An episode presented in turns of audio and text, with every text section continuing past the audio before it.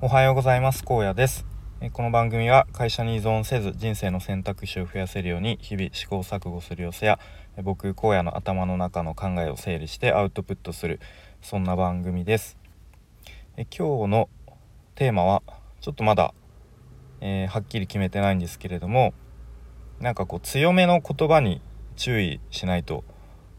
こういけないな危険だよなということを思った話をしてみたいと思います。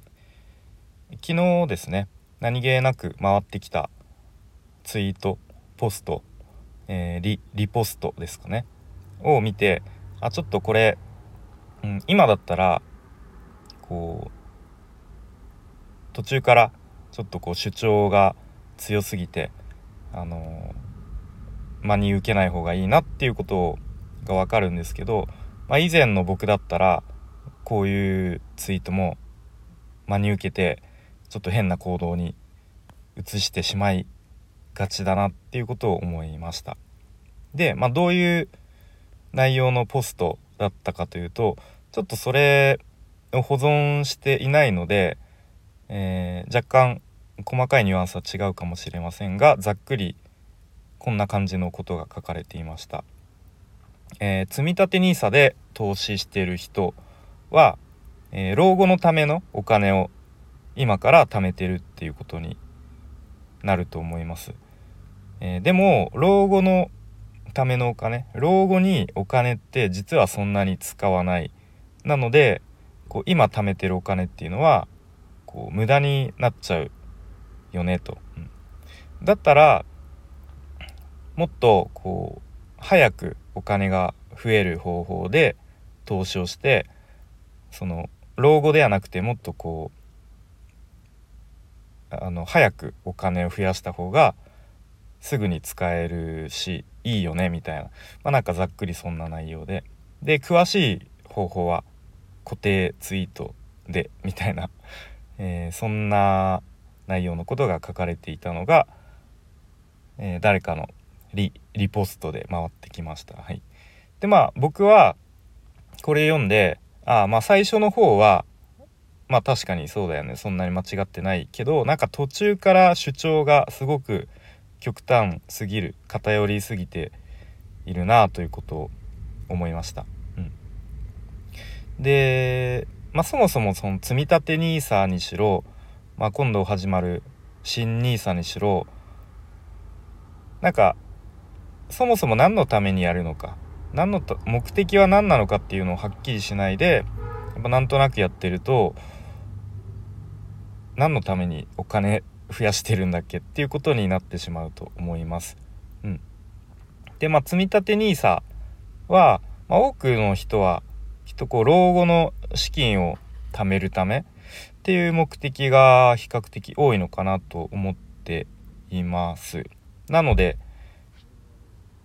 まあ、ななのでというかよく言われているのが、まあ、最低でも15年以上、えー、続ければ、まあ、過去の成績を見ると、まあ、どのタイミングをとっても、まあ、15年以上続けてるケースは元本割れしていないっていうデータがあるので、まあ、15年以上続ければ比較的最低でも元本割れはしないよねっていうことが言われてますよね。じゃあ例えば今80歳のおじいちゃんおばあちゃんがいたとして、えー、今から積み立て NISA でこう長期投資を前提に投資をやるのがいいのかというときっともう逆にお金をもう使うフェーズになってるかもしれないですよね。うん、なので、まあ、人によってその年齢とかその今の状況とか環境とかまた目的によってやり方とかは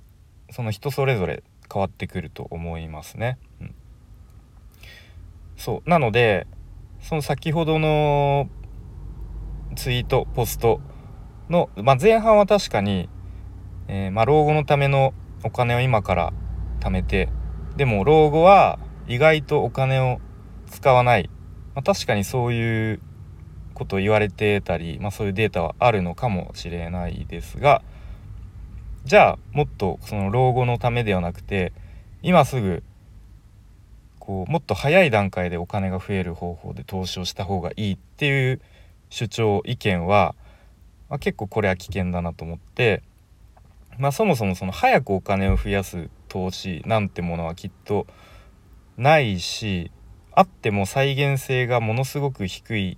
だろうし、まあ、僕みたいな素人が手を出したら、えー、確実に、えー、ちょっと危険な失敗する方法だと思います。でしかもそのその方法っていうのは多分投資ではなくて投機とかギャンブルっていう部類に入ると思うので、えー、まあその辺、まあ、きっとこのツイートした人はポストした人は、まあ、何かしらその固定ツイートに流して、えー、まあ、何かこう公式 LINE に誘導するのか。でそこで何かこう何ですかね教材とかコンテンツを売るのか、まあ、もしくはその自分のブログとかに流して、まあ、そういう証券口座の開設とかの アフィリエイトにつなげるのか。まあなんかきっとそういう